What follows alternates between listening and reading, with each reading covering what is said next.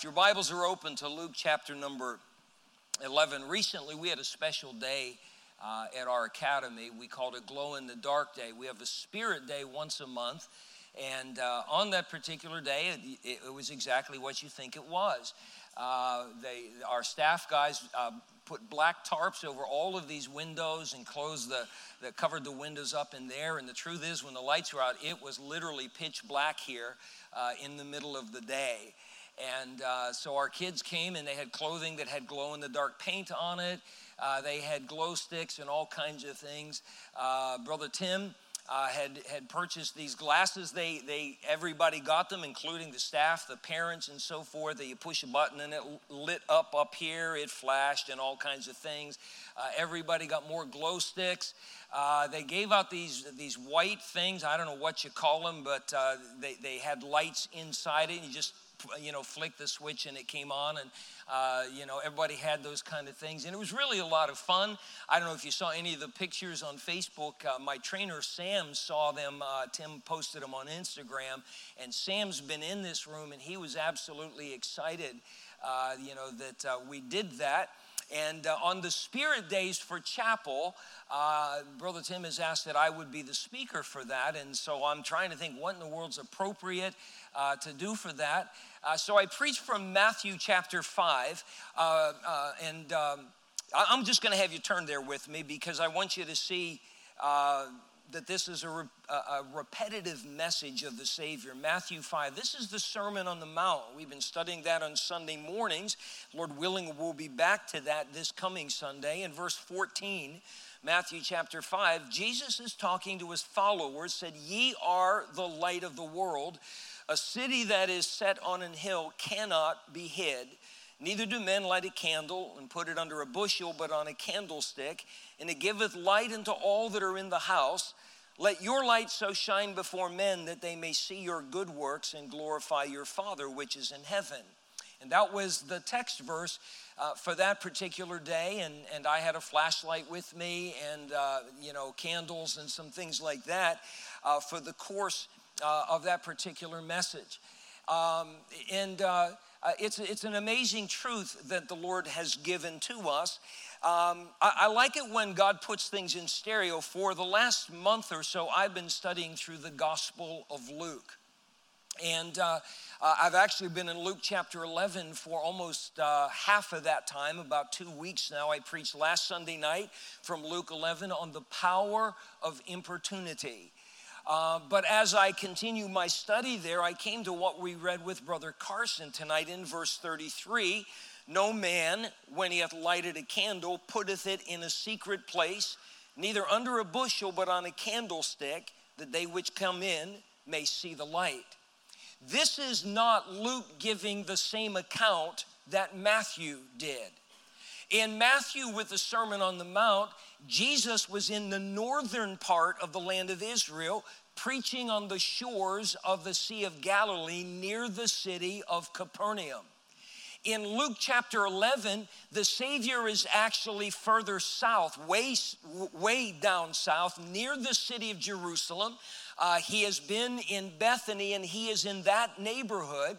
Um, and so he is preaching in a different place and in a different time to a different group of people. Now, his core disciples were with him, and so they are hearing this message again.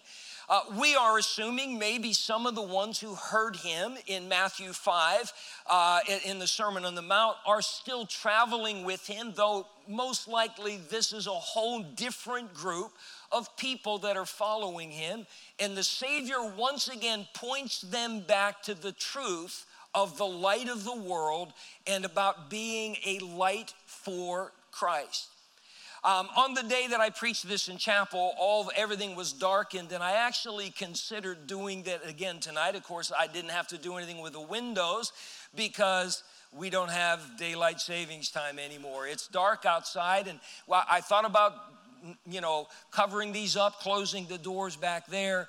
But I have way too much scripture that I want us to go to tonight, and and uh, And not only that, our folks that are watching home on live stream, uh, it'd be weird just to see this candle floating around and hear a voice and not see much of that, uh, anything else. So uh, it is not the illustration that we're going to use tonight that is the important part of the message, it is the Word of God.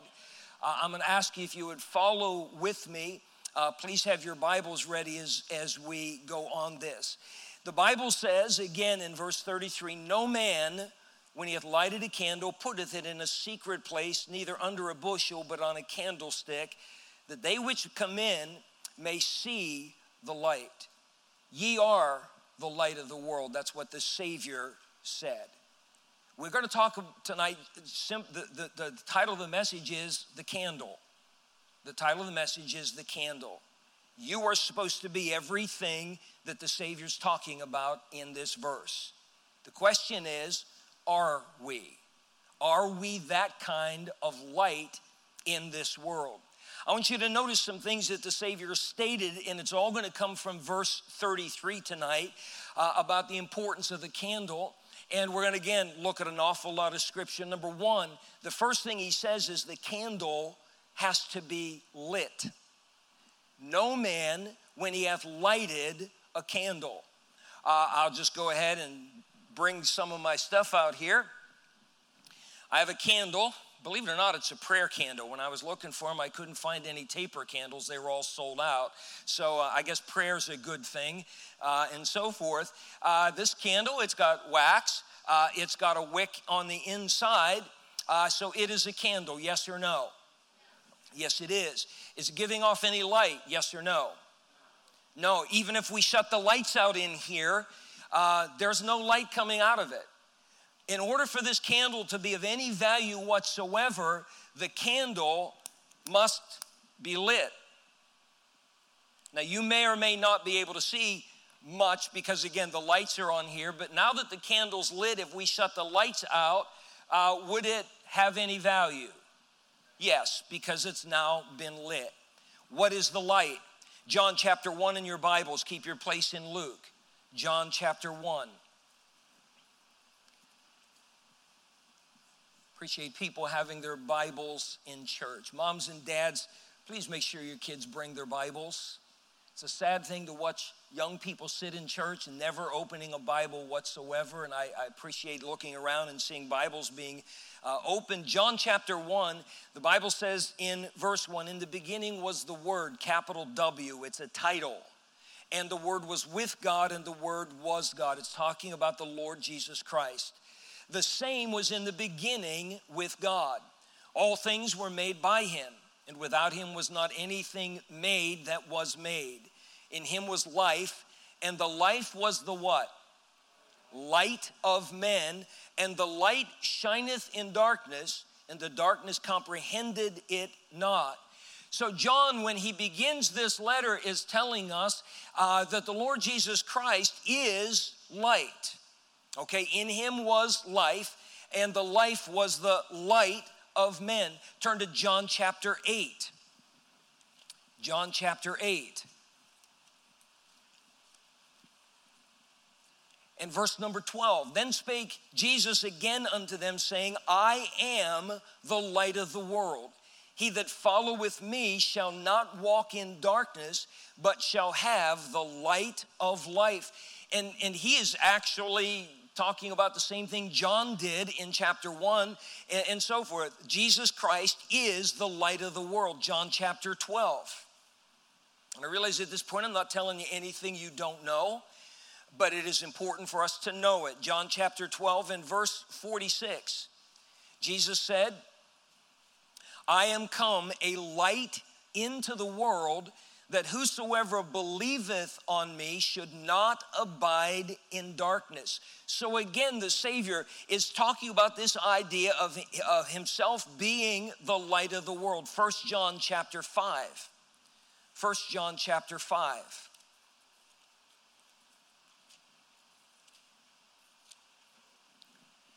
And uh, once you find that, go back to 1 John chapter 1, verse 5.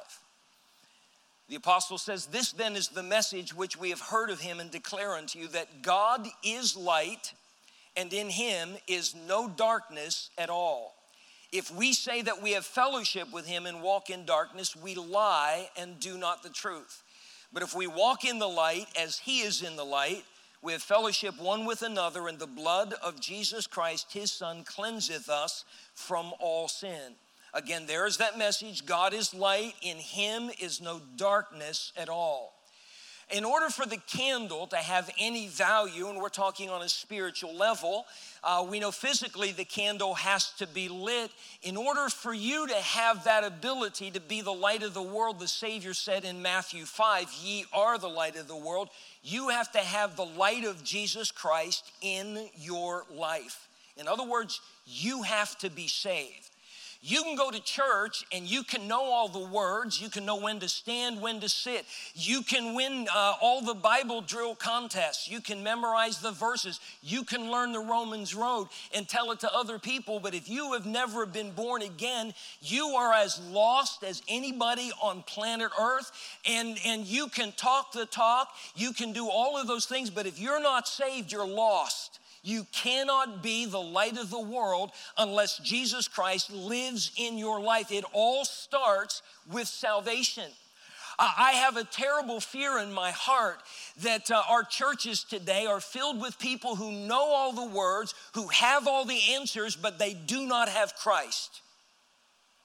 That's why we, we, we feel like we're beating our head against the wall with our, with our young people sometimes because they, they've grown up in this. It's all they've ever known, and they're just going along with what is expected of them, but they've never truly had a personal encounter with the Lord Jesus Christ. They've never truly come under the conviction of their sin and the realization that without Christ they are lost, they are condemned already, they are already on their way to hell. It's not a matter of uh, of they will be there. They're on their way to hell. And, and I, I'm afraid that we've got a generation that's grown up that knows all the words, but they don't know Christ. By the way, it's not much different for a lot of adults. I think that's why we pull teeth trying to get people to serve the Lord, get people to read their Bible, get people to pray, get people to do right, because there's just something missing in their life, and that something is the Lord Jesus Christ. Going back to Luke chapter 11, the very first thing the Savior meant, uh, tells us about this candle is somebody has, has lighted the candle, it's been lit. Uh, and that means salvation has taken place. Now, I realize I'm speaking to a Sunday night crowd. We would assume everybody in this place is saved, but we might be making an error on that one. Uh, one of the most haunting scriptures in the Bible is in Matthew 7, where the Savior said, Many shall there be in that day that will say, Lord, Lord, have we not done many wonderful works in your name? We've prophesied in your name, we've cast out devils. And the Savior's gonna say to them, Depart from me, ye cursed, I never knew you. He's not talking about Buddhists and Hindus and Muslims. He's not talking about people that are atheists. He's talking about people who profess that they know the Lord but never got saved. All they have is a list of things they've done, and there's never been a relationship with Christ established. He said, Many there will be in that day that are going to say those words. I think one of the saddest parts of eternity would be if we as a church one day are standing before God and we see people that we went to Sunday school with, Christian school with, youth activities with, sang in the choir with, went to church with, and we see those same people and find out they were never, ever saved. The only thing worse than that is to be one of those people that did all of those things, that spent a lifetime in a church like this, heard the word of God, but died without Christ. The candle must be lit.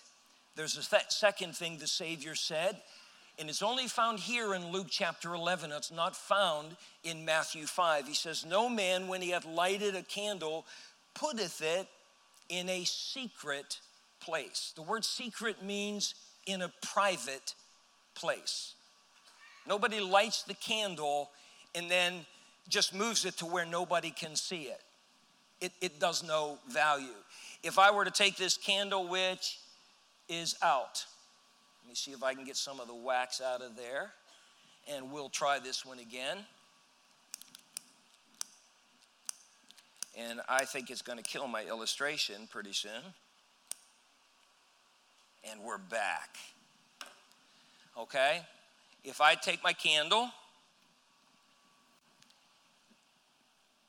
and put it there, the candle is lit. I can see the flame. It's not real big, but I can see it. If it were dark in here, would it be helping anyone?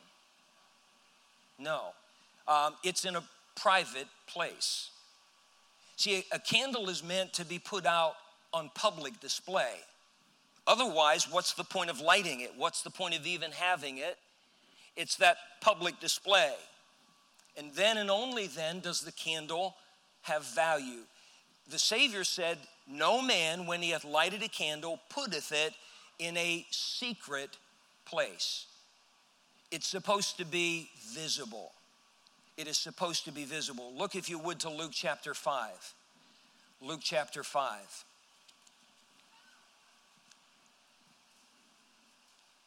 In Luke 5, there was crowd of people. Jesus is in Capernaum, and he is in the, the house of Simon Peter's uh, mother in law.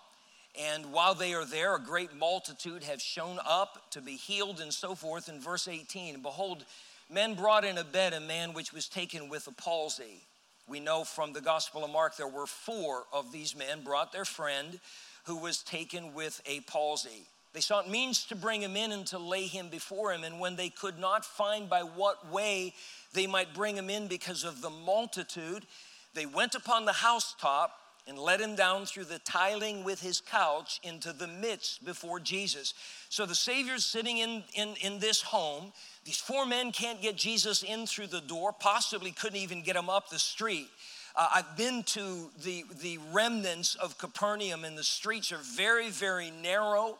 Uh, they, they, the houses were built uh, right onto the, the front of the street. They didn't really have front yards and things like that. So you got this massive multitude, and they all want to get into the house to see Jesus. Everybody's got their need and all of that. These guys are carrying a guy in his bed. They, they can't get through uh, and, and so forth. So they just climbed up onto the top of the houses. The houses were all connected at that, uh, that day and age and carried them across. They, they came to the place where the house where Jesus was and they just dug up the roof. Uh, and just uh, can you imagine being sitting down below and ceiling tiles are crumbling in on top of your head? And can you imagine being the homeowner? Uh, you know, thinking, you know, I, am going to have to call Liberty Mutual and get that emu over here and fix this thing up, uh, and, and, and so on and so forth. And it's a, it's a big hole, big enough to put a man uh, in his bed, lower him down, and they've got ropes, and they're lowering this man down because they know if they can get him to Jesus, Jesus can heal their friend. Look, if you would, to verse number 20. And when he saw their faith, he said unto him, Man, thy sins are forgiven thee. Did you notice that phrase? When he saw their faith, it was visible. It was visible. Turn, if you would, to Acts chapter 11.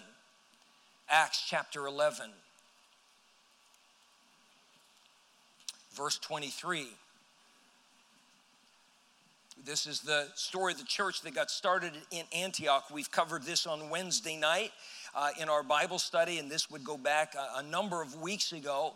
Uh, we'll start at verse 22. Then tidings of these things, that's the establishment of this great church at Antioch, came unto the ears of the church which was in Jerusalem, and they sent forth Barnabas that he should go as far as Antioch.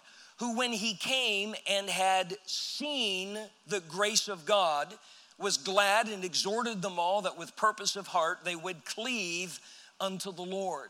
When Barnabas walked into that church, he could see the grace of God.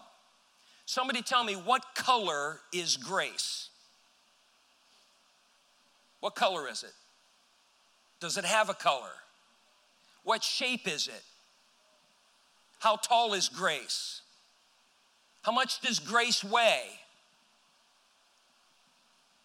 And yet, and, and yet the Bible says he walked into this church and he saw the grace of God.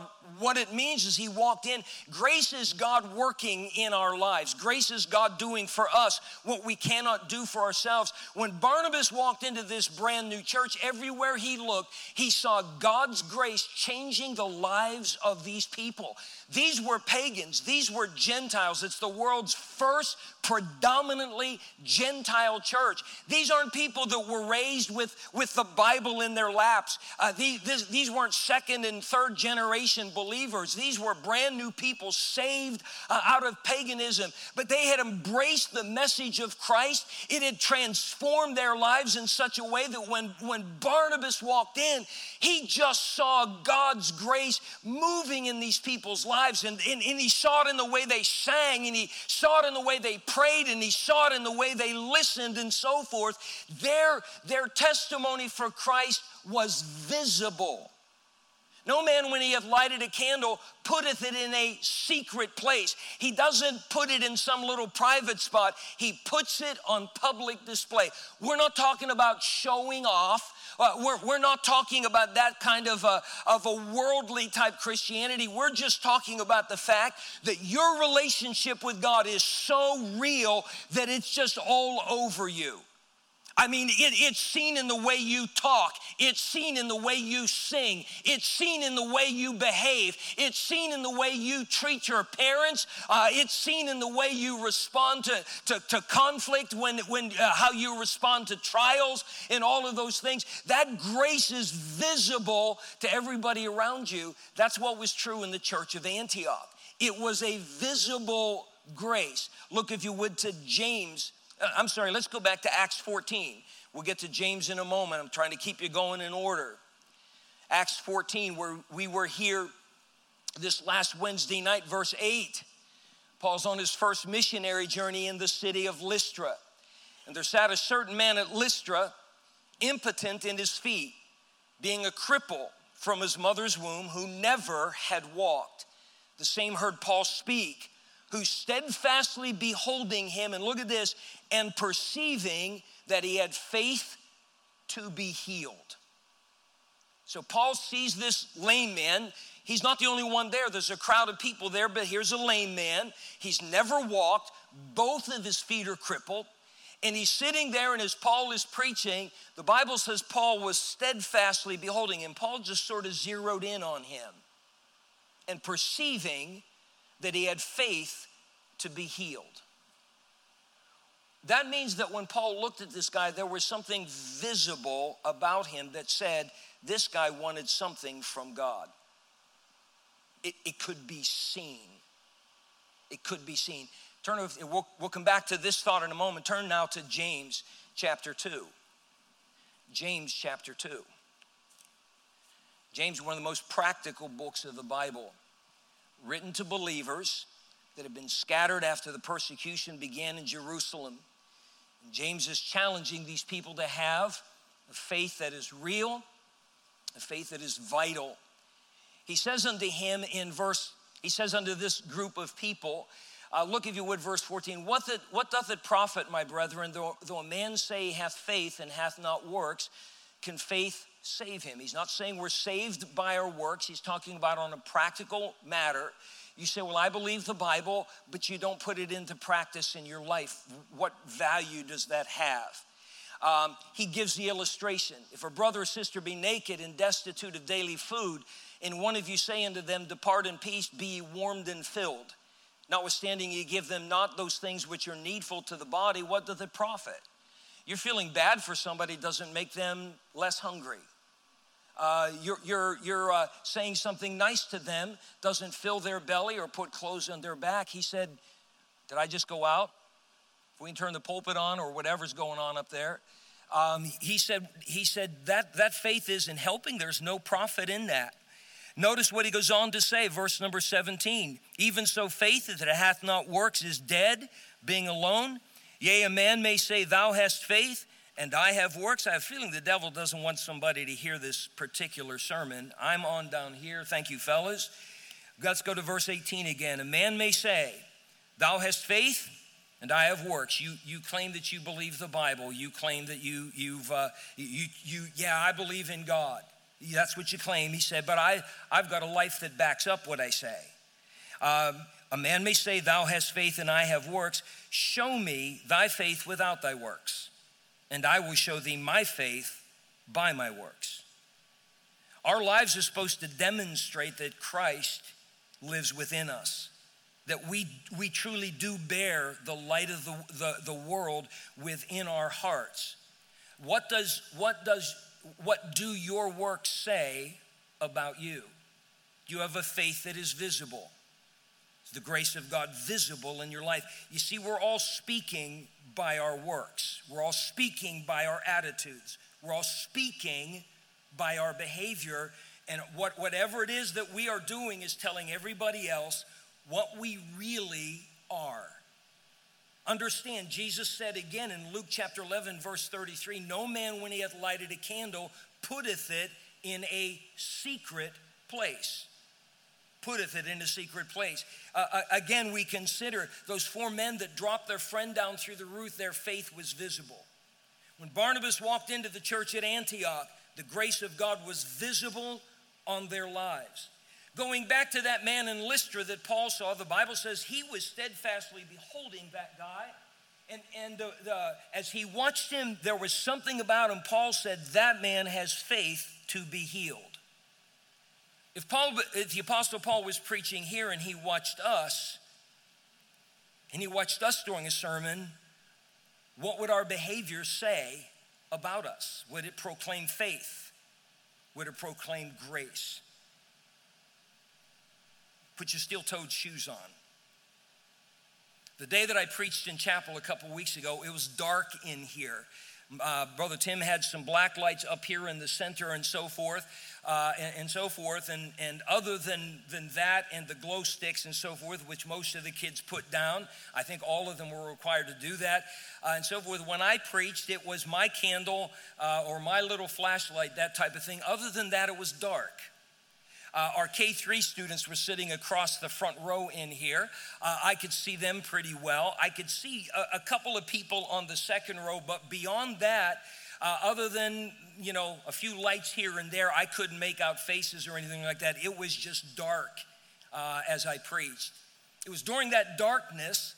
Apparently, one of our teenagers, one of our high schoolers actually, took his hoodie, pulled the hood up, pulled the drawstring tight and brought it down around his face, and sat in his chair, put his head in his hand like this, and spent the rest of the sermon like that. He's lucky I didn't see it.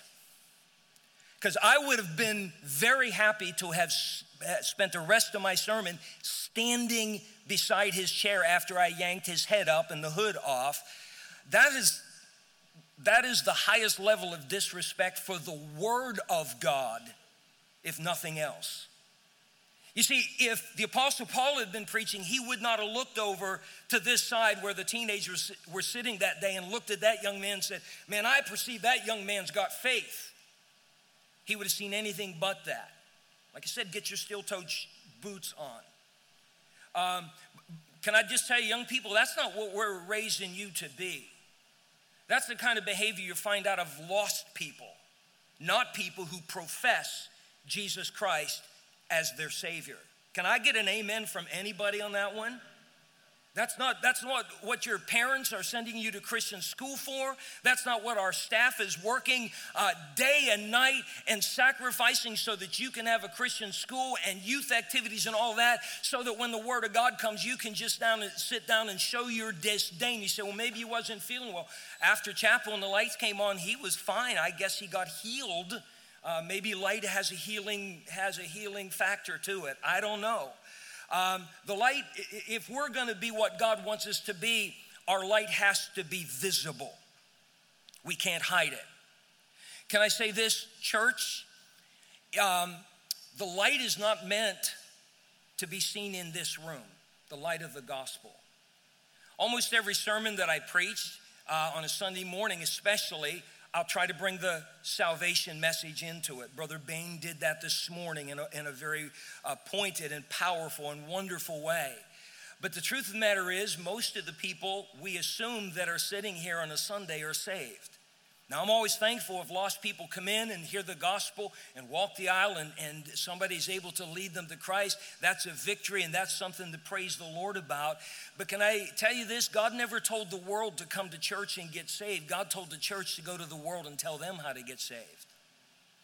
If all we do is let our light shine in here, and that's fine, and we ought to do that amongst one another, we're not, we're not being what God wants us to be. You see, we've already got lights in here. Look out the window. Everybody, look out the window. What do you see? Darkness. That's where they need the light. I, I, fear that we've gotten content that our church preaches the gospel and all of that, and if people come in, we'll tell them how to get saved. We're missing it. We're, we're keeping the light in a secret place, a private place. We're supposed to get it out of these walls and get it out there to where the people are sitting in darkness and share the light of Christ with them. I need to hasten on. Some of you aren't enjoying this terribly well. When you look back at Luke chapter 11, Luke chapter 11, verse 33 No man, when he hath lighted a candle, so the candle has to be lit, putteth it in a secret place, it has to be visible. Neither under a bushel, but on a candlestick. Third thing the Savior said here is the candle cannot be covered up. The candle cannot be covered up. We've all sung the little song as children, hide it under a bushel. No. I have a garbage bushel. Is the candle lit? Is it helping anybody? If it was dark in here, would we have, have any light to read by or to get safely out of the room by? Yes or no? No, why? We've, we've covered up. The Savior said nobody does that. Nobody does that. Um, turn in your Bibles. We're going to look at a lot of scripture. First Timothy chapter 6. 1 Timothy chapter 6.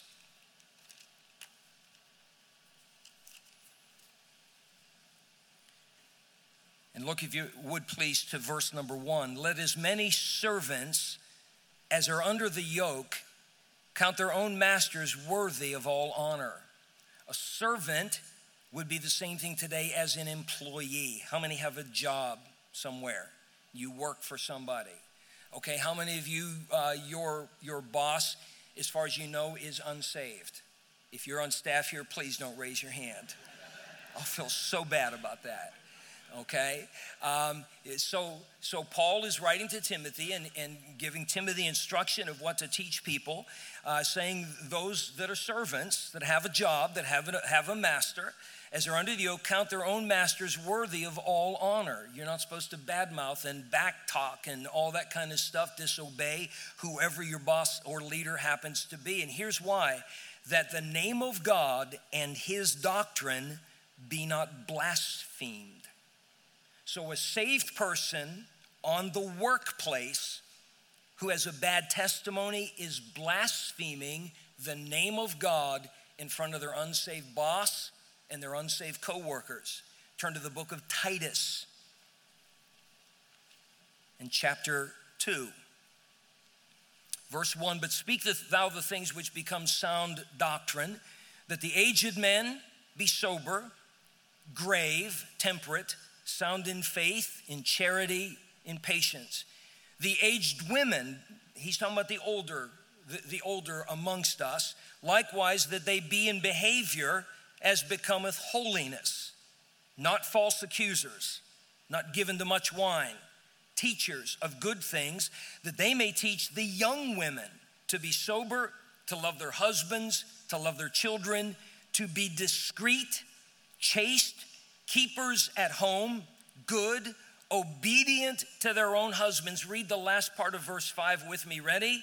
That the word of God be not blasphemed. This is no longer out in the workplace, this is in the family setting. okay? Saying you need to be careful how you live. And here he's talking to ladies. You need to be careful, moms. You need to be careful, wives. You need to be careful, ladies, uh, how you're behaving and, and how you conduct yourselves so that the word of God is not blasphemed, evil spoken of. You don't have to turn there, but in 2 Samuel, we have the terrible, tragic story of David committing adultery with Bathsheba after he found out that she was expecting a child from that illicit union. David tried to cover that up uh, by getting uh, Uriah, her husband, to come home and be with his wife so he would think the child was his. Uriah had far more integrity at that moment than David did and refused to go into his wife while his fellow soldiers were, were uh, putting their lives at risk on the battlefield. When David saw that he wasn't going to get his way, he had Uriah murdered by army. He, he sent a message back, and Uriah carried the message to Joab on the battlefield. David said, I want you to approach nigh to the city, of, uh, city wall, and when the, the, the enemy is shooting down off the wall, have everybody back up, but don't tell Uriah, let him there all by himself, that he perish. And it happened, and Uriah died. Um, Bathsheba grieved when she heard the news. David allowed enough time to go by to hopefully make things look legitimate. He married Bathsheba. She bore him, uh, David, a son. And uh, Bible scholars think that for about two years, David continued to live a lie. He's committed adultery. He is responsible for a man's death. In the eyes of the Lord, David killed him. David is going on. Uh, he looked like the same old David. He looked like the same king. He looked like the same general. He talked the same talk, but uh, he had sinned against God. So God in 2 Samuel 12 sent the preacher by to see David. Nathan didn't have uh, a We Are the World kind of sermon for David. He had a Thou Art the Man sermon. Sometimes we need those, don't we? They're hard to, to sit under, but uh, David sat under it, and David, David uh, fell under deep conviction and got things right with God and asked the Lord to forgive him. And Nathan the prophet said, basically, the Lord's heard you, and you have found mercy with God. Aren't you glad for the mercy of God? David found mercy, but listen to what the prophet said to David in 2 Samuel 12 14. Howbeit, because by this deed thou hast given great occasion to the enemies of the Lord to blaspheme. The child also that is born unto thee shall surely die. David, your bad behavior gave the enemies of God a chance to blaspheme. So you're supposed to be a Christian and you lived like that. You're supposed to be the man after God's own heart and you committed adultery. You're supposed to be saved and you did what? He said, David, I forgive you, but you need to understand your actions gave the enemies of the Lord an occasion to blaspheme. I have to deal with you so that they know that I'm a just God, that I am a holy God. Um, see, David uh, knew the Lord. David loved the Lord. I'm hoping my candle's still going. Ta-da, it still is. You can't tell it. But see, David covered up his testimony by his immorality by his own selfish living, and the enemies of God didn't see the light of God, they just saw his sin. Turn, if you would, to Romans chapter 13. Romans chapter 13. Again, this is why we kept the lights on, so that we can look at the scriptures. Romans chapter 13, verse 12. The night is far spent, the day is at hand. Let us therefore cast off the works of darkness. Jesus said in John chapter 3 and verse 19 that men love darkness rather than light because their deeds were evil. As much as light is a picture of God in the Bible, darkness is a picture of evil. The Bible's telling us in Romans chapter 13 and uh, verse number 12 that we are to cast off the works of darkness, that which is evil. Let us put on the armor of light. Let us walk honestly as in the day, not in rioting and drunkenness, not in chambering. That's a, an old English word that means shacking up, living immorally, and wantonness, not in strife and envying. But put ye on the Lord Jesus Christ and make not provision for the flesh to fulfill the lust thereof. As a believer, you and I are to cast off the works of darkness. Otherwise, the, the light that we claim that is in us is all covered up. Romans 13, cast them off. Turn, if you would, to Ephesians chapter 4. We see a pattern in biblical terms. Ephesians chapter 4. Paul says in verse number 21 If so be that ye have heard him, that's Christ, been taught by him as the truth is in Jesus, that ye put off concerning the former conversation the old man, which is corrupt according to, to the deceitful lust. So the old man is rec- talking about my old sinful nature. I'm supposed to put off all of that behavior, all the bad language, all the bad attitude, all the bad everything. And the Bible says, and be renewed in the spirit of your mind and that ye put on the new man, which after God is created in righteousness and true holiness. Gives us an example of what he's talking about in verse 25. Wherefore, putting away lying, speak every man truth with his neighbor. By the way, did you know that there are very few things that are more satanic than lying? Did you know that? John chapter 8 and verse 44 Jesus talked to the Jewish leaders and said, Ye are of your father, the devil. And the will of your father you will do. And he, he, he says that the devil was a liar from the beginning. When you and I are given over to dishonesty, when you go home tell your parents a lie, or you lie to their face about what you did or didn't do, where you went or where you didn't go, when you lie to your husband or your wife about things, uh, when, we, when we tell lies, we are actually behaving satanically. We think that, that satanically means we're, you know, dancing in the woods around a fire and, and sacrificing to demons. No, lying is satanic. The Bible says, wherefore putting away lying, speak every man truth with his neighbor, for we are members one of another. So again, we see the idea of putting off the works of the old man, the deceitful lust, putting on that which is righteous and holy. Turn, if you would, to um, Colossians chapter 3. Colossians chapter 3. You doing okay? Colossians chapter 3 and verse number 8. But now ye also put off all these. Romans 13, cast off the works of darkness. Ephesians 5, put off the old man uh, and the deceitful lust. And now here we see put off all these anger, wrath, malice blasphemy, filthy communication out of your mouth. Lie not one to another, seeing that ye have put off the old man with his deeds, and have put on the new man, which is renewed in knowledge after the image of him that created him. Here's that same terminology, the same imagery. If we profess that we know Christ as Savior, we profess that the light of the world dwells within us, the Savior says, No man, when he hath lighted a candle, first of all putteth in a, in a secret or private place. It's intended to be seen, visible to everyone else around us. He also goes on to say, You don't put it under a bushel. You're not hiding it under the works of the flesh, the works that were associated with our past life before we knew Christ as Savior. Turn, if you would, to James chapter 1. James chapter 1. Verse number 19. Wherefore, my beloved brethren, let every man be swift to hear, slow to speak, slow to wrath.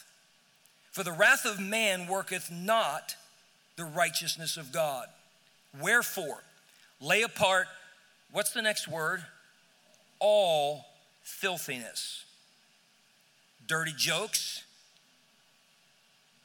double entendres, all those kind of things, um, that's filthiness, cursing, filthiness. We're supposed to lay aside all of that. There's that whole that whole thing again. Wherefore lay apart all filthiness and superfluity or abundance of naughtiness. That means misbehaving.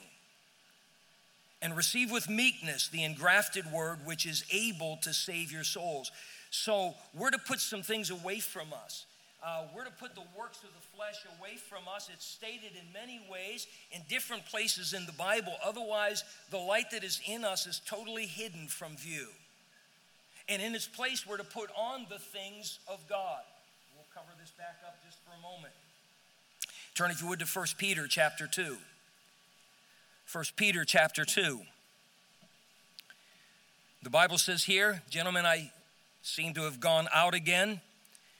The Bible says, Wherefore, laying aside all malice and all guile and hypocrisies and envies and all evil speakings, cast things away, put things off, and now laying aside.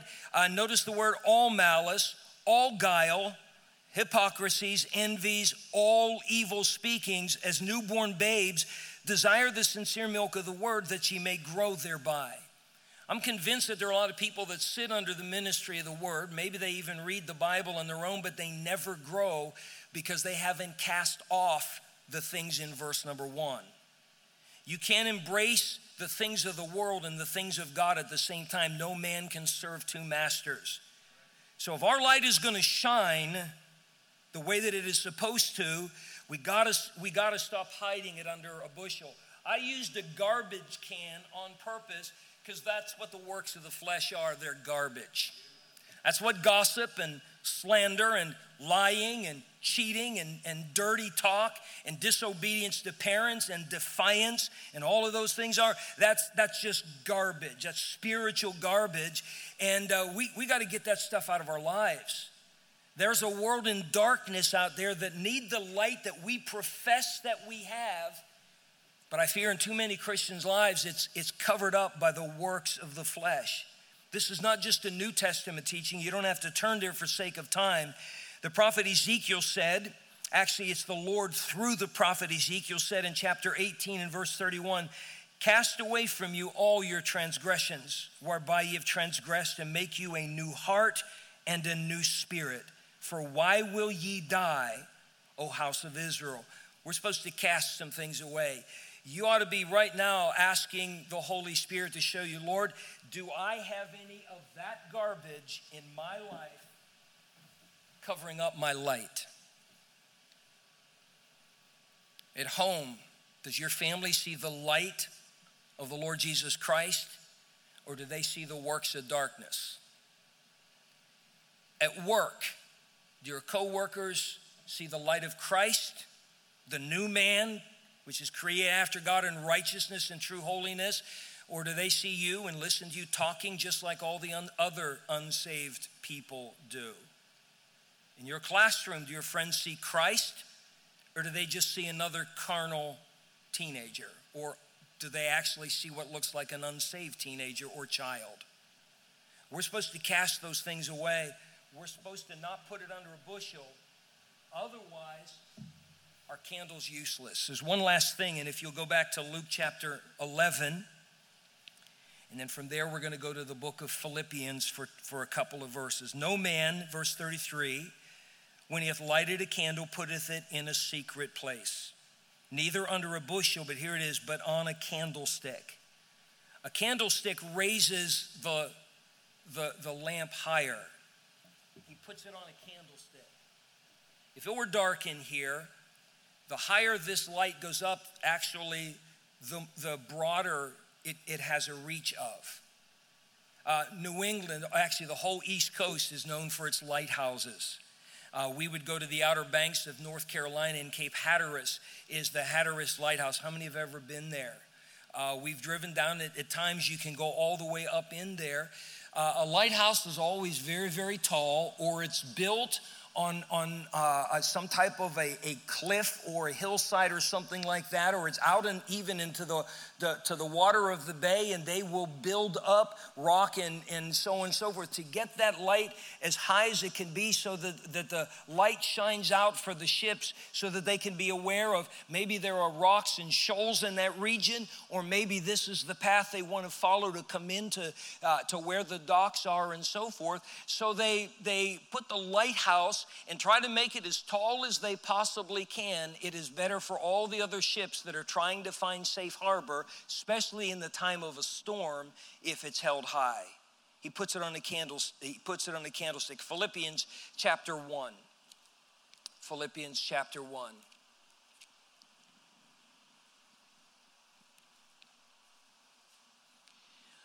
And look, if you would please, to verse number 27. Paul says, only let your conversation, that's your entire lifestyle, not just your dialogue, but your doings. He says, only let your conversation be as it becometh the gospel of Christ. Live in such a way that is becoming for the Savior that you profess that you know. That whether I come and see you or else be absent, I may hear of your affairs that ye stand fast in one spirit, with one mind, striving together for the faith of the gospel. So he's encouraging these amazing believers at Philippi.